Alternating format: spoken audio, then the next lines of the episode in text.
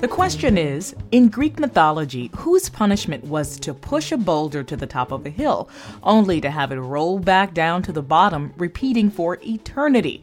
Was it Hercules, Zeus, Sisyphus, or Ares? The answer is Sisyphus. As a ruthless king in ancient Greece, Sisyphus was deceitful and scoffed at social norms, which infuriated Zeus. He was ultimately condemned to Hades, where his punishment was to roll a boulder up a steep hill, only to have it roll back down to the bottom, and to repeat this for all eternity. Murray, tell us more about Sisyphus.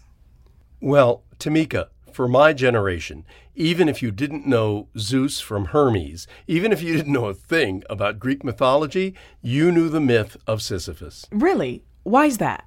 Well, even when we're not aware of it, philosophy matters. Mm. And in the 50s and especially the 60s, the prevailing thought was highly influenced by existentialist philosophy. Okay, I'll be that person. What's existentialist philosophy? It's become a kind of catch all phrase, and there are a number of ideas that get that label.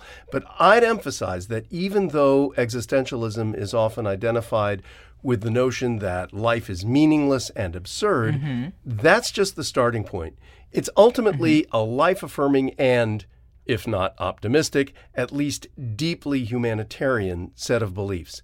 Would you like an example? You bet. What's an example? Well, the guy most identified with existentialism is the French author Jean Paul Sartre. And Sartre said one time that there is no reality except in action. Mm. So the essay by his one time friend and collaborator, Albert Camus, the guy who wrote The Stranger, mm-hmm. his essay is called The Myth of Sisyphus, and it became the perfect metaphor for existentialism.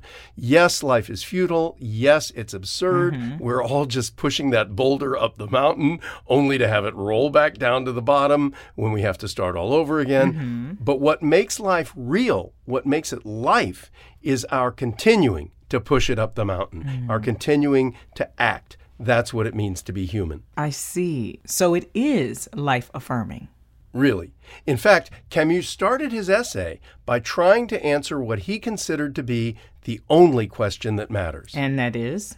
If life is absurd, then why don't we all just kill ourselves? really? Really. And Camus starts wondering what was Sisyphus thinking every time he climbed back down the mountain to start all over again? Mm-hmm. And he concludes that Sisyphus achieves a kind of liberating acceptance. At least he's alive. And Camus says one must imagine Sisyphus happy. Oh my goodness. A lot to think about, Murray and a lot to act on, Tamika. Well, thanks for that. That's it for now. I'm Tamika Smith. And I'm Murray Horwitz. We're Ask QOTD on Twitter and Facebook, or subscribe to us on Apple Podcasts or wherever you get your podcasts. Come back tomorrow and ask your smart speaker what's the question of the day? Learn something new every day.